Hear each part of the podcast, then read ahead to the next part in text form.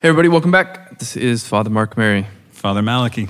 We are the Franciscan Friars of the Renewal, and great to be with you again. Just to catch you up, is we're in the we're in the midst of this is part two of a four part series. It's one collective, um, one collective series, and we want it to be treated as one. But this is part two with Father Malachi, and we're going to be looking at uh, the name of the series is "Who Do You Say That I Am?"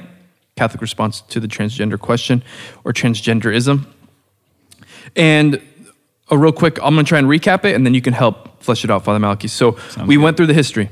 We went through the history, and we began with sort of the origin the of the of the use of the word gender and gen, and we went from there to sort of the 14th century, where we start having sex and gender being used um, in the same way, mm-hmm. right? And then we go to 20th century uh, Europe, particularly England, Yeah. or is this Europe, where now okay, now sex has been sexualized or eroticized, so we we kind of have to start to use.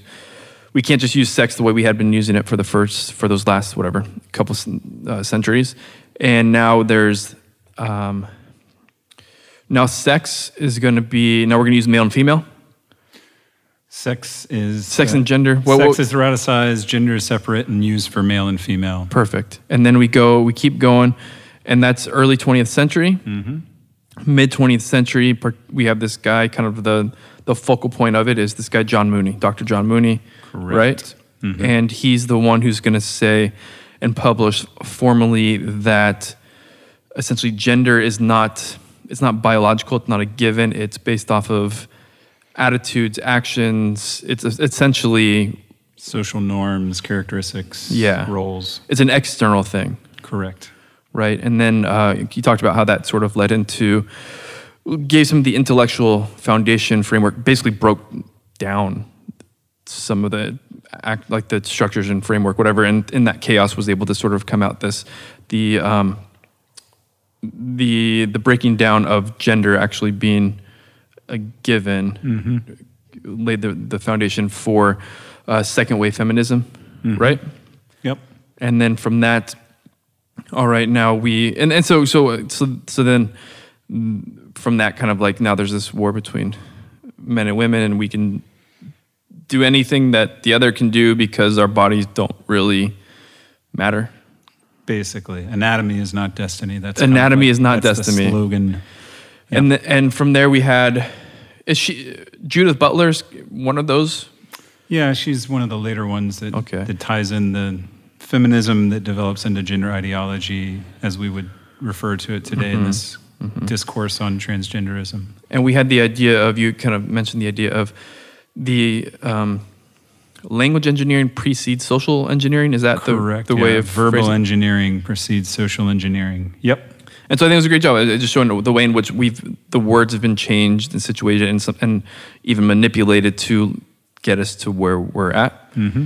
Is there anything else that you think would be important to, to mention from the first one for those who are just sort of? Yeah, I I think that um, that summary of basically uh, the world that we're living in now, and some of it I don't have to tell you all because it's already it's your world. You're seeing it every day, but just that the new proposition about the human person that gender is not something connected at all to biology that you can choose and your freedom is the the only determining factor in choosing what's real what's true what's good. So what we call relativism is applied to our human nature. And because of that uh, it ends up in a situation where um, the only thing that is unacceptable is is somebody making an absolute truth claim about anything um, so tolerance is the greatest virtue in society, but tolerance means the positive affirmation by everyone else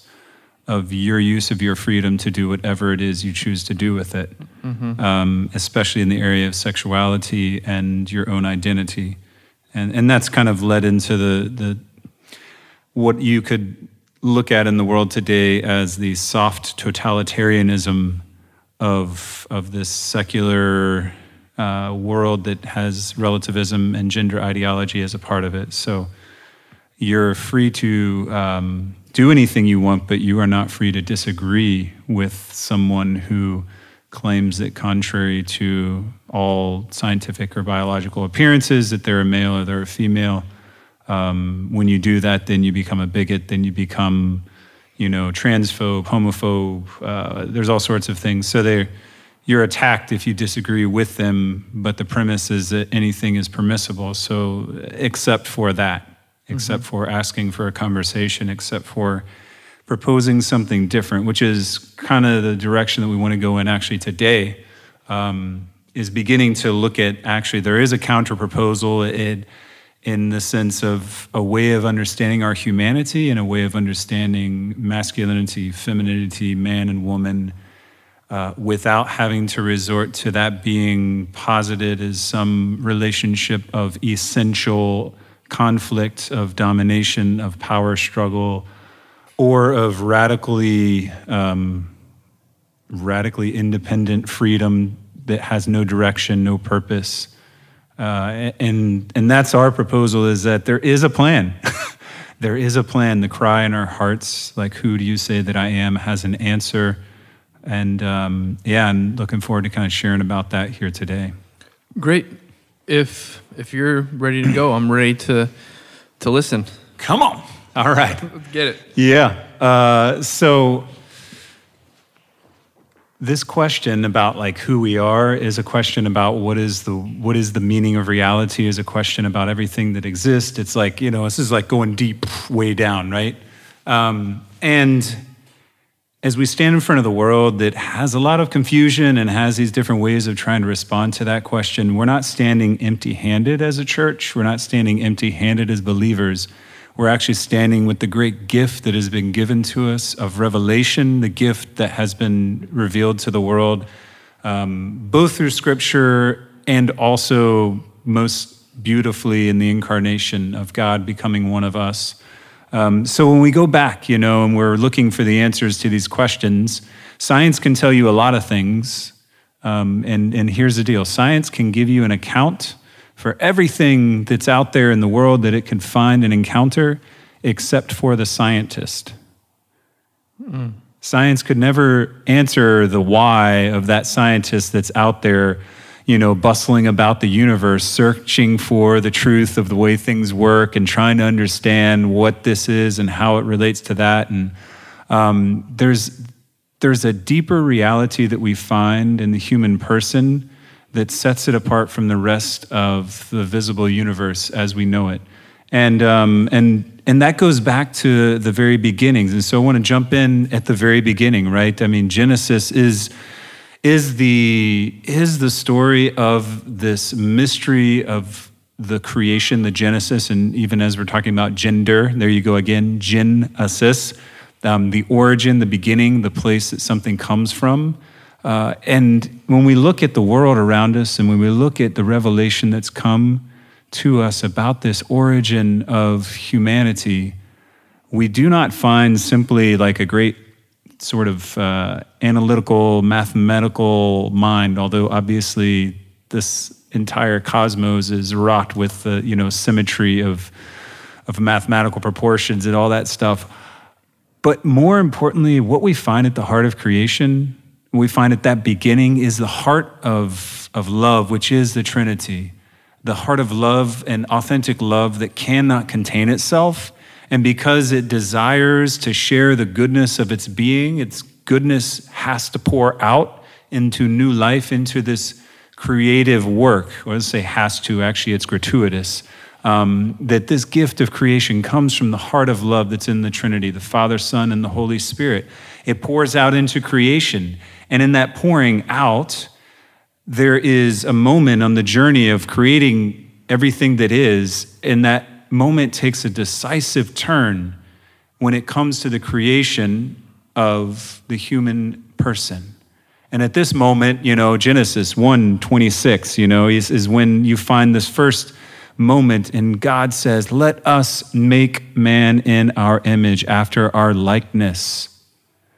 And this image and likeness, um, in Latin, imago Dei, the image of God that man bears, is not simply that um, you know we're really good at you know like figuring stuff out and we're reasonable beings um, although that's part of it reason is certainly part of it the deepest truth about that for us is that there is an invitation and a call that's written into our very flesh. Everything else does exist and has life, but there is a sharing that happens in this gift of the image of God that's placed in humanity. And it's a sharing not just of this life at a natural animal level, but this spiritual reality, this dimension that makes each of us capable of the thing that we're all looking for, and that is love. Like, I mean, you know, obviously nobody has to convince anybody that love is important for a human being. Like, there's absolutely, you know, the top nine out of 10 of every top 100 list of songs. Um, you know, every movie, uh, by and large, has some element of this romantic, this desire for relationship intimacy. And even if it's not the intimacy of love between man and a woman, there's the intimacy of real friendships, you know, um, that are part of that. We long for relationship, we long for communion. And there's no wonder because we're made in the image of a God who is an eternal communion of love. It's like this is the Father, Son, and the Holy Spirit. And that's written into our humanity. And so this is the gift that has been given. So the dignity of the human person and the image that we bear, more than anything else, it's a capacity inside of us for relationship with God. And, and it's not just any type of relationship, but a relationship of love and the impact of that and the consequences are bound up with the fact that we're free, the fact that we are able to recognize ourselves as, as existing in this world as a, as a person that's different. You know, it's like I run into, you know, um, a tree and I see the tree and I'm like, whoa, that's beautiful. And I'll go over and I try and say, hey, Mr. Tree, how you doing? Good morning. And there's absolutely no response. There's no consciousness, even though there's life there. And yet we have this gift of being aware. I can meet another person, whoever they are on planet Earth. I can look into their eyes and I can see the presence of something more, something more than just the physical, something more than, than just the material. Um, and this image and likeness of God is given to us. And this gift is manifested in the fact that God creates us as man, as woman, as male and female. And that same passage is where we find that, that line where, where God says, you know, let us make him in our image. And he does that. In the divine image, he creates humanity. Male and female, he created them. So from the beginning, this difference is there. And if we're standing in front of the mystery of life without knowing that it's possible for there to be a union when there's something that's different, then we're going to look at difference as, as a Marxist or as the world does. Difference means conflict. We only get along if we're all the same. And difference um, means inequality, but not here. Not here, not in Revelation, not in creation. And that's because the difference that is given to us as men and women is oriented fundamentally to a unity, a unity of love. And so God makes male and female uh, not to create some ongoing eternal battle of the sexes. God creates male and female so that we can realize both spiritually and physically the communion that we're made for. And in that experience, in our humanity of love and of communion and relationship between man and woman, we are able to taste and see what the destiny ultimately will be, which is the eternal communion of love that all of us are called to by relationship with God. So, part of this, if we're going to love, means that we've got the gift of freedom. And this freedom that's been given to us is there because we have to be able to make a gift of ourselves to one another. You know, uh, St. John Paul the Great wrote about this um, in a lot of different places during his life, but he talked about this law of the gift. And the uh, Second Vatican Council has a great line that he quoted again and again in his works that speaks about this. And the law of the gift is this it's that I can only actually fully know who I am, fully discover what I'm made for when I give myself away as a gift to another. And that's another way of saying when I give myself in love to another. And this giving and receiving of one another in love is the fundamental human call. And the fullest expression of that, or the, the most visible, concrete expression of that, is when a man and a woman come together. And it's written into the body, you can see it. You know, there's all these things about our body that have these cool different systems and the way that they work. Your neurological system, you know, it's like the endocrine system, you know, we've got like all these different organs, the digestive system, all of them work in themselves in each human person except for the reproductive system. It needs another. It's incomplete without the other. It finds its fulfillment, its realization of its purpose. It discovers the why in the difference that's found in the other. Man finds in woman the difference that allows that gift of his capacity to bring life into the world to know how it's meant to be expressed and what it's meant to be expressed for. And at the same time, woman discovers the same thing. And that's why in the second chapter of Genesis, when Adam is wandering around lonely in the garden, he's got a beautiful place to hang out, he can do whatever he wants, but he's all alone. God says it's not good to be alone. He gives him the gift of Eve. And when he sees her, right, it's like, at last, flesh of my flesh and bone of my bone. Adam discovers in woman the other who he's capable of having this relationship of love with, the other that he's capable of making a gift of himself to, the other that he's capable of realizing his call to communion with. And she, in turn, finds the same in him. And the two, as we know, is there, come together to become one flesh. And this is not merely the giving of a body because there's something that is deeper in the human person.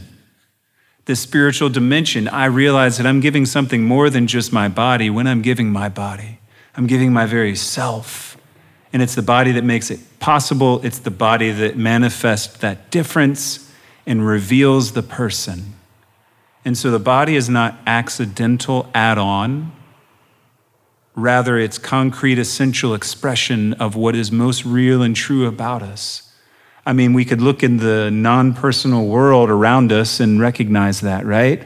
Like you look at and you realize that, like, this rock, by its very substance and way of expressing itself materially in the world, reveals what it is.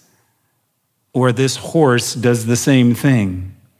And when we look at man and we look at woman, our bodies do that. They reveal, they reveal two things. They reveal the difference, male and female, but they also reveal that there's a deeper reality. There's a conscious person. There's someone over there who is able to do what I'm able to do, recognize who they are, self awareness, have a possession of who they are, this sort of determining. That's where the freedom comes in. We talked about the idolizing of freedom before in episode one, but this is where freedom is meant to operate, its purpose, its you know intention in God's plan. Um, and that freedom lets me know that I'm able to direct my actions. So I'm a person. I have awareness of myself, possession of myself, and I determine my life in the way that I choose, live, and act. And when I come in contact with another being that's like me in that way, I recognize that difference between the person who's there and the rock who's there. So the material order revealing the spiritual, revealing the invisible. And so we have this difference, um, and it's beautiful. It's oriented to this communion of love, that communion of love between man and woman that's intended to be the gift in marriage, open to this wonderful mystery of bringing new life into the world, procreation. Um, this gift points to the heart that we just were speaking of, that lies at the foundation of creation, the heart of love that is the Trinity. And it echoes it and it directs us to it and it draws its life from it. And, and this is the plan. This is the purpose. This is the why for the difference that is there.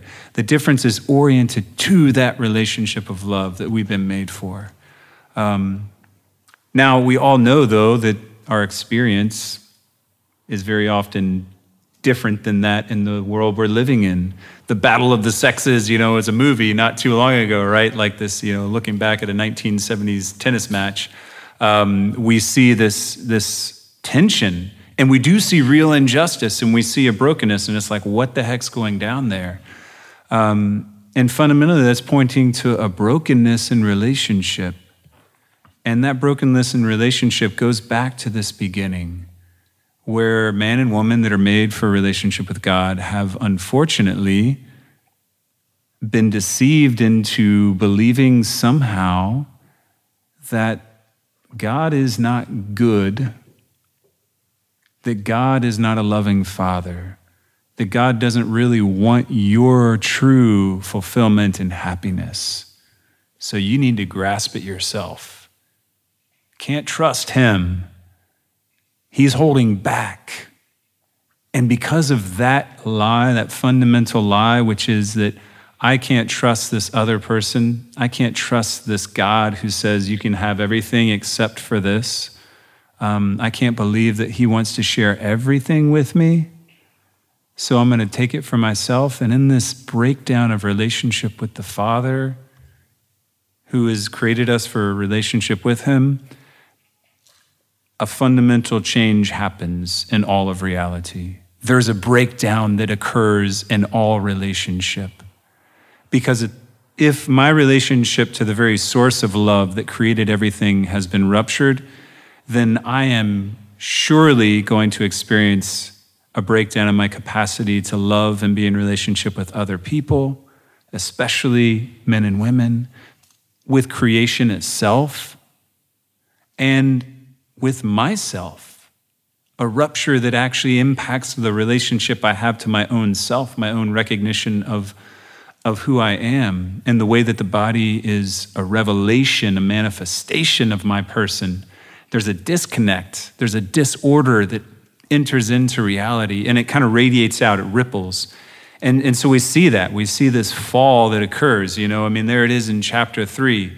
Whereas before Adam, Eve stand before each other naked without shame, each of their bodies transparently communicating the fullness of who they are and the gift that they are for one another. Now they see one another, they feel shame, they have to hide because the other person is no longer a gift to me, but someone that I can use or that could use me. And so I must cover up, I must hide what was meant to originally say that you're made for love and I'm made for you in love. Um, so, so maybe before we, we go on, that's kind, there's this, you know, this rupture that has entered in. And the way that that has impacted us is it has impacted the relationship with God, our ability to see His goodness as a loving Father. It has impacted our relationship between men and women.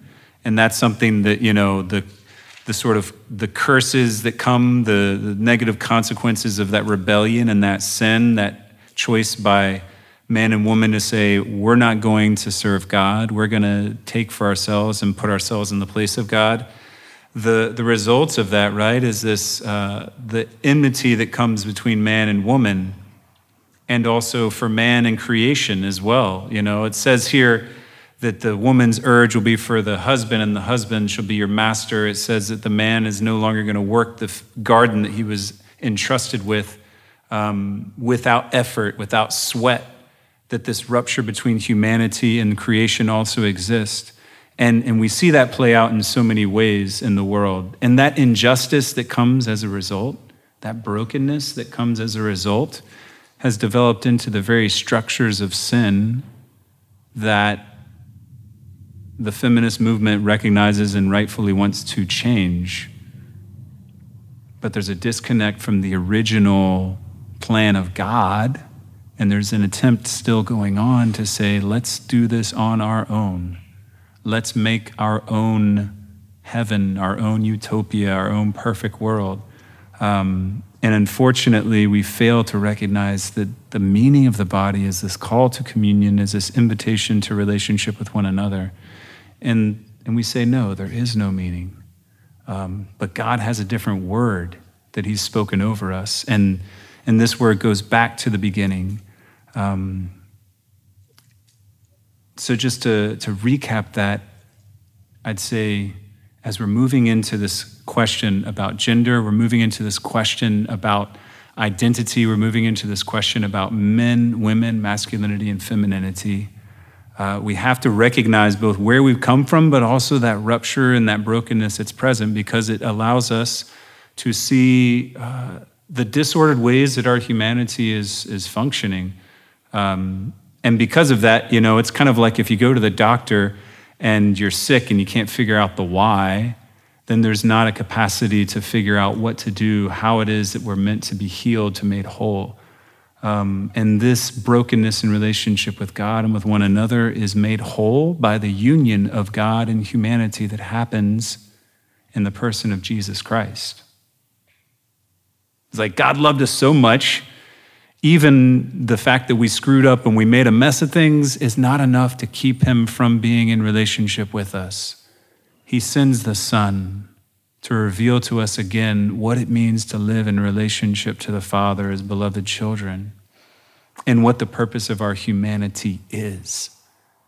And he reveals to us what that identity is that we have in him um, this perfection of humanity. And, you know, again, uh, Second Vatican Council beautifully said, you know, it's only in the light of the mystery of the Word made flesh, of Christ, that we can understand who we are meant to be as human beings, which is a gift of love in relationship to God and to one another. And the body is part of that gift. And the difference between male and female is a manifestation of that gift, that image of God. Um, and we see that from the beginning, and we see Christ coming to redeem it, to make all things new. Um, I'd have to say that uh, one of the questions that comes out of this is okay, great. So you got male, you got female, um, you have this beautiful plan of God, but you also have this brokenness that we see in the world around us.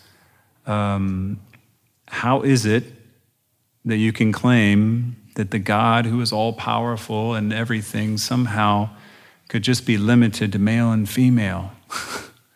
How is it that, uh, you know, if Jesus Christ is the full expression of humanity's perfection and he's a male, then where does that leave women? Second class citizens?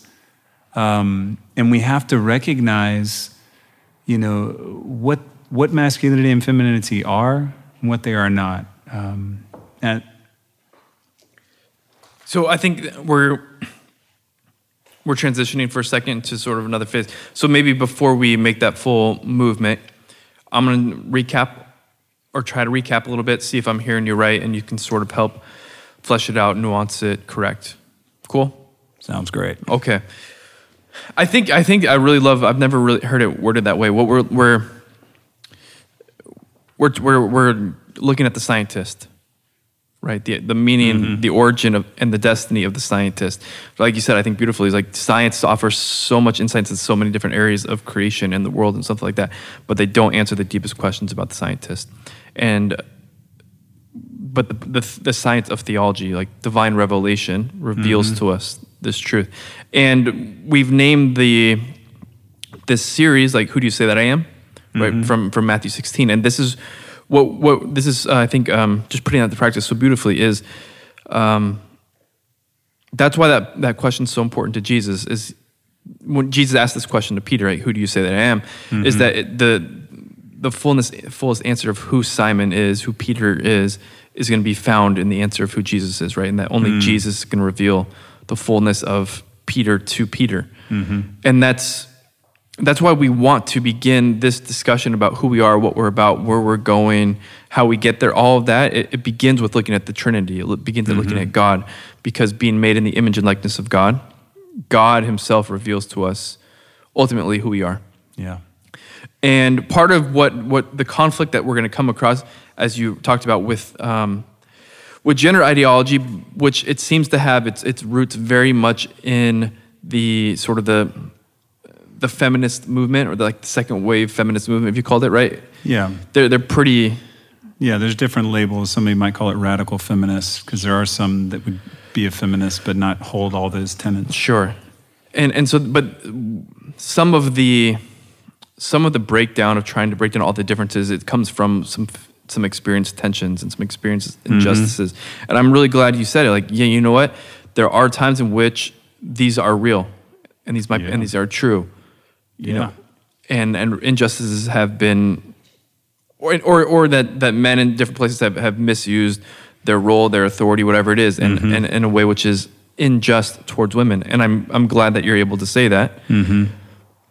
So we're not we're not gonna undo that whole um, the movement to remedy that, mm-hmm. but but there is a right way. There is a right way, Yeah. and the if I can say this, this might be too much of an aside, but I hope it's not. Is I've been really because one of the things you you, you mentioned when we look at the Trinity, we see um, uniqueness, but compl- but but unity. Mm-hmm. Like the three persons of the Trinity are still one, and we see this in, in man and woman that there's there's difference, but mm-hmm. there's complementarity. Mm-hmm. And I never I've never thought about that before, or heard of it before. There's the idea that the sexual, the reproductive system is a unique system, and that it needs its fulfillment in another. And that the, our again that our in a certain sense it, it really sort of um, reveals and highlights the idea that there is this the complementarity between men and women according to god's plan brings about a fullness that we can't achieve on our own mm-hmm.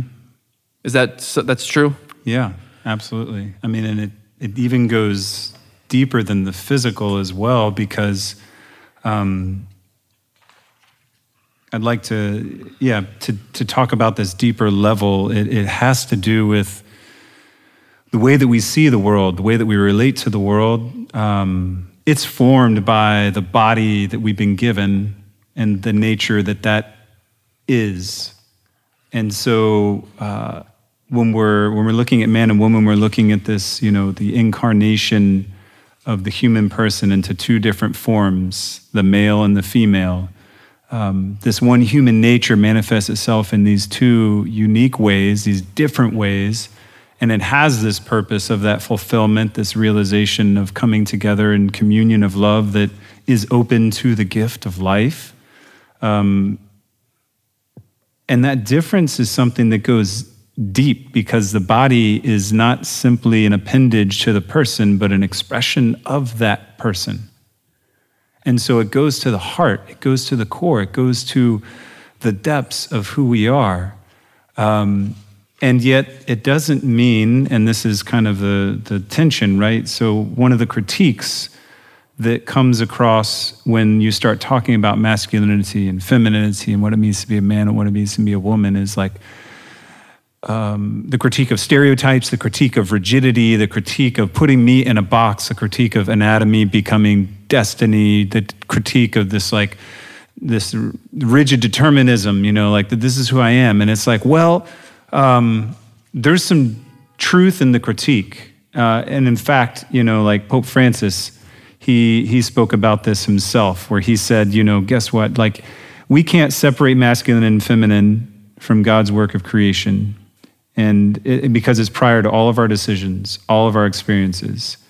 Um, and where there are biological elements that exist, those are impossible to ignore. You can't just step away from those. But he says, and I'm quoting him here, he says, but it is also true that masculinity and femininity are not rigid categories. Does that mean that they're not categories? Absolutely not. Um, and I'd like to present to us here in this point in the conversation a couple of big time thinkers that have written so much about this. The first is one of the first wave feminists who is a canonized saint, uh, Edith Stein or Saint Teresa Benedicta of the Cross. She became a Carmelite. real quick can you explain we've been using the word second wave feminism what is what is first wave feminism what are what are we talking about Okay, so um, I mean, starting as early as 17th century uh, or 1700s, there are women who are working for equality in education and voting and access to public representation, leadership, jobs, etc. And this is this first wave. It's the suffraging movement. It's those who are trying to fight against real injustices that are present in the society. Um, that's distinguished from and so their goal was kind of equality at the social, economic, political level. The goal of second wave feminism, or I would rather say radical version thereof, is the complete um, eradication of difference and any type of recognition that men and women were somehow inherently different. And in fact, the, the obstacle, so seeing that patriarchy is something that has influenced everything, and in order to be liberated from it, we have to destroy all of the structures of the patriarchy, and motherhood and family and marriage are all part of that structure, so they all need to be destroyed to create a genderless um, society where being male or female has no bearing on anything um, and you know that's a little bit of a simplification, but for the sake of time, that's that's kind of what the second wave is going towards, which is something very radical that grows into gender ideology. Um, so Edith Stein's a first wave feminist, and she knew what it meant as a woman to suffer the consequences of the injustice and inequality that is was present and continues in different ways to be present in the world and needs to be fought against. Um, you know, she had a doctorate in philosophy was one of the brightest students in her time and could not get a job teaching in a university because women weren't allowed.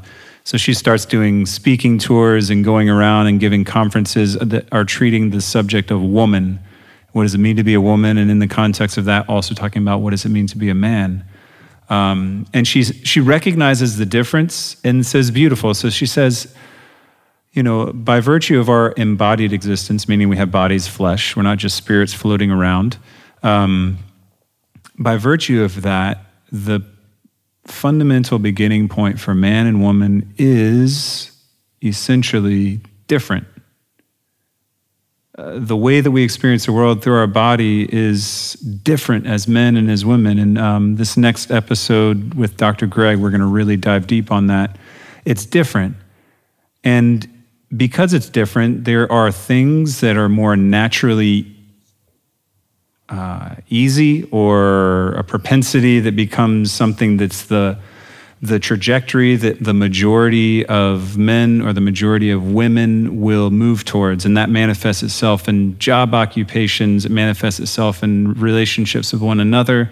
So there are these differences. And again, uh, I'm going to flesh out the details of those differences next episode. But there's this masculinity and femininity and it's this set of characteristics aptitudes you know tendencies that are that are distinct for men and for women.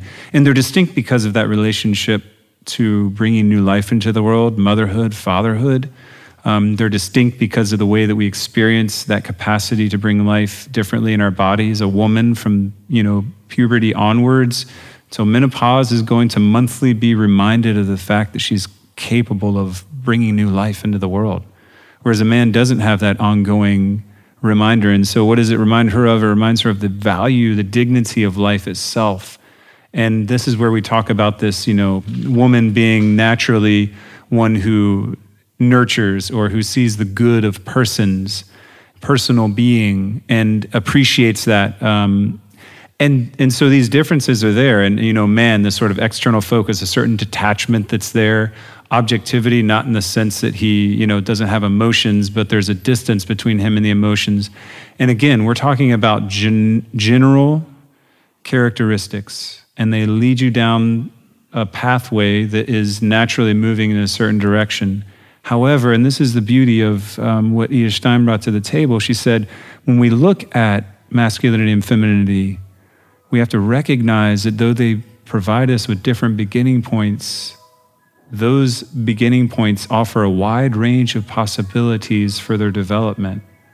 And so, even though my family might be a group of people who typically are athletic, that does not mean I can't pick up a guitar and learn how to play a guitar, even if it does come as naturally and I might need to work at it more. Or it doesn't mean that there might not be somebody in that very same family who is more artistic and less athletic. So there's in that sense, this is the good type of spectrum that we want to affirm because we're not rejecting the fact that each person is unique, but we are at the same time rejecting the lie that you don't have a gift of a nature that's been given to you by God as man and as woman. And so you're developing this, and what is it being developed towards? It's being developed towards this integration that the values and the, the giftedness that man has and that woman has in their nature is meant to grow and mature. And, you know, it, it, it's the, the power of God and the tenderness of God are not in contradiction with one another. And in the human person, they're not meant to be in contradiction. So there is a, a recognition of the value of life and a seeing other persons that, that woman can bring and offer to man to educate his heart um, about, about what is the greatest good in this world, which is life. Uh, and her, her capacity to bring that life into the world again and again through motherhood is, is one of the things that forms her experience. But in that experience is freedom. And the freedom means that these human characteristics and traits, some of which come more naturally to men or to women, we're both able to develop and we're actually called to develop. Um, again, I'll dive more deeply next episode into this relationship between those two, but that's that's this beautiful recognition that we have a nature that's given. In some sense, you could say the stage is set for your life through the gift of being created as man or woman. But on that stage, as the actor, the protagonist of your life, you can do a lot of things and this is a place where the church and society at different points has really failed in an attempt to defend the difference, allowing that to be twisted into a rigidity that doesn't allow for the uniqueness to exist. And that's perhaps part of what gender ideology is responding against, in the same way we spoke about feminism responding against real injustice. Um, so, so there's this wide room for different expressions of it, but there is a real beginning point that is distinct. Uh, and and today the church is it's seeking to interact with what's happening currently is fleshing out this in, in a fuller detail than it already has.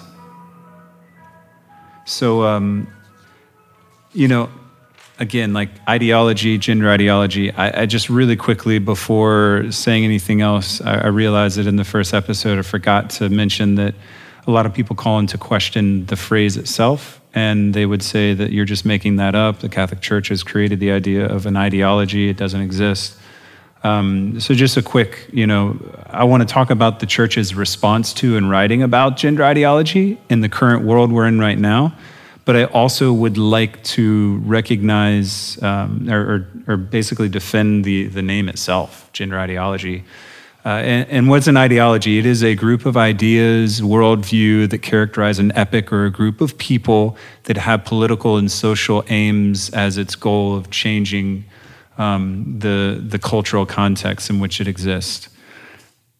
And those that adhere to this worldview are exactly doing that. That's why we're calling it an ideology. And it's also ideological when it's detached from or in contradiction to concrete evidence of nature, science, um, reality. Uh, the idea becomes more real than what is concrete and in front of me. And instead of allowing the idea to be purified, changed, or adapted to reality, I try to adapt reality to the idea. And I do that by force and eventually by violence um, and through an authoritarian, totalitarian approach to society, which is exactly what, what has happened through legal recourses and political structures in different places in Western countries. Um, so the church is responding to this because it sees it as a threat to the good of humanity.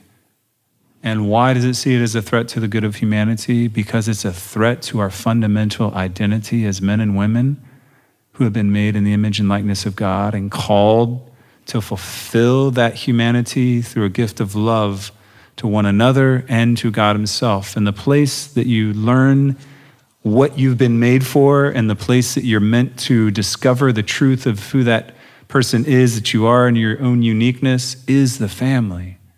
And the family is the place that is under assault right now because of this.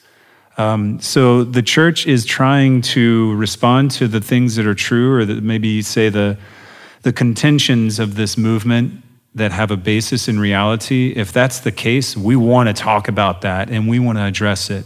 Real discrimination, we want to go after that. Real injustice, we want to go after that. Um, you know, real situations where a stereotype is being forced into the lives of people in such a way that there's a violence done against their own unique humanity, we want to address that. We're, we're totally on board with that. But we, we're just not on board with the response of the human person that goes back to that first rupture with God, in which we say, I will not acknowledge my life as a gift. I will not acknowledge the Creator as the one who has given me that gift. I will live my life as my own, according to my own choice, my own determination of what's good, what's evil, what's right, what's wrong. There is no one who will tell me what to do. The rebellion in the human heart against being the creature before the Creator is present in this, you know, and, and the Holy Fathers have talked about this. Um, they've spoken about how we're, we're doing just that. We're, we're sort of trying to buck the, the, the truth of who we are. And, you know, Pope Benedict talked about this, and he said, you know, talking about gender as it's been developed, he says basically, and I'm quoting here, that what is often expressed and understood by the term gender ultimately ends up being man's attempt at self emancipation from creation and the Creator. Man wants to be his own master and alone, always and exclusively, to determine everything that concerns him.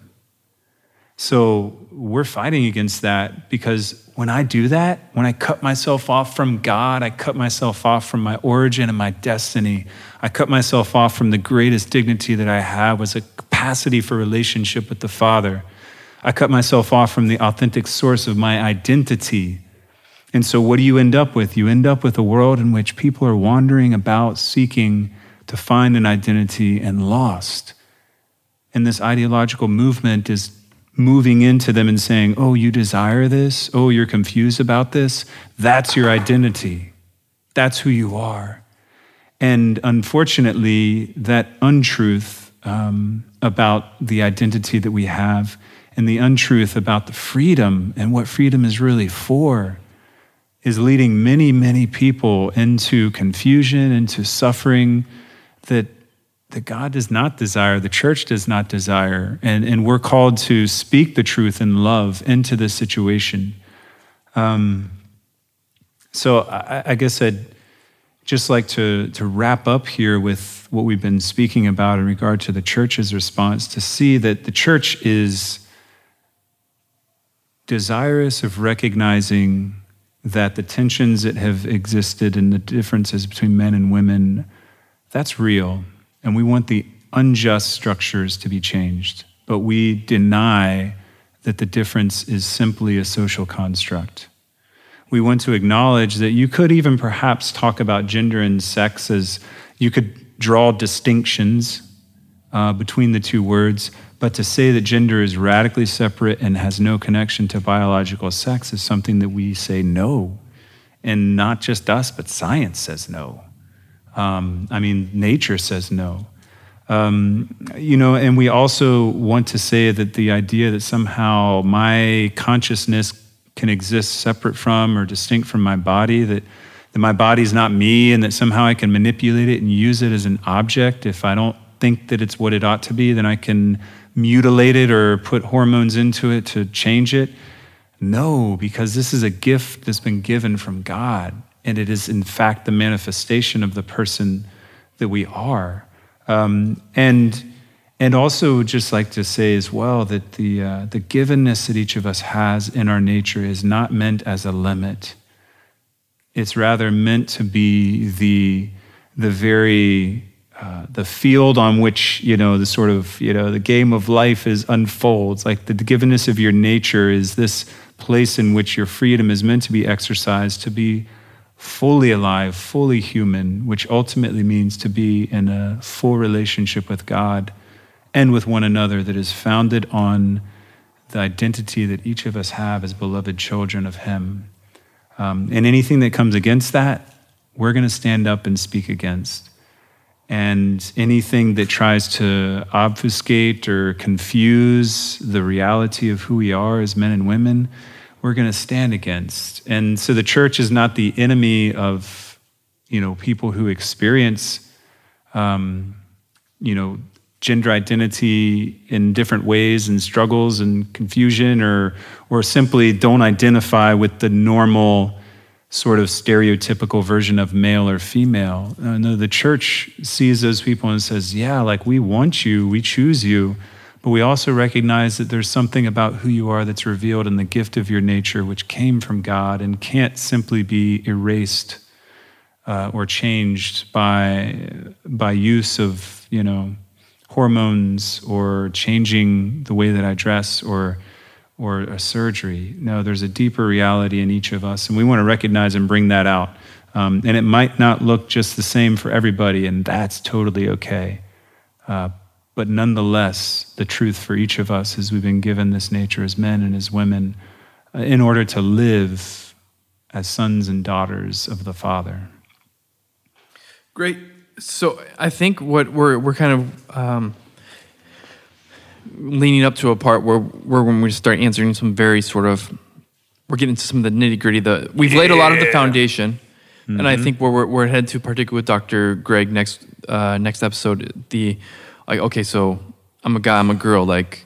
Mm-hmm. Can I wear? Can a guy wear a pink shirt? Kind of stuff. Like mm-hmm. we're almost kind of getting to like some of the nitty gritty questions. Is that is that where we're headed yeah, next week? Definitely. But I think uh, you've beautifully laid out again, reminded us um, in the first episode, sort of the history of gender ideology. Mm-hmm. And I, th- I think today you did really uh, a great job of again just sort of recognizing, identifying what what an ideology is, mm-hmm. and to like no, that's definitely what is at work right now. Yep.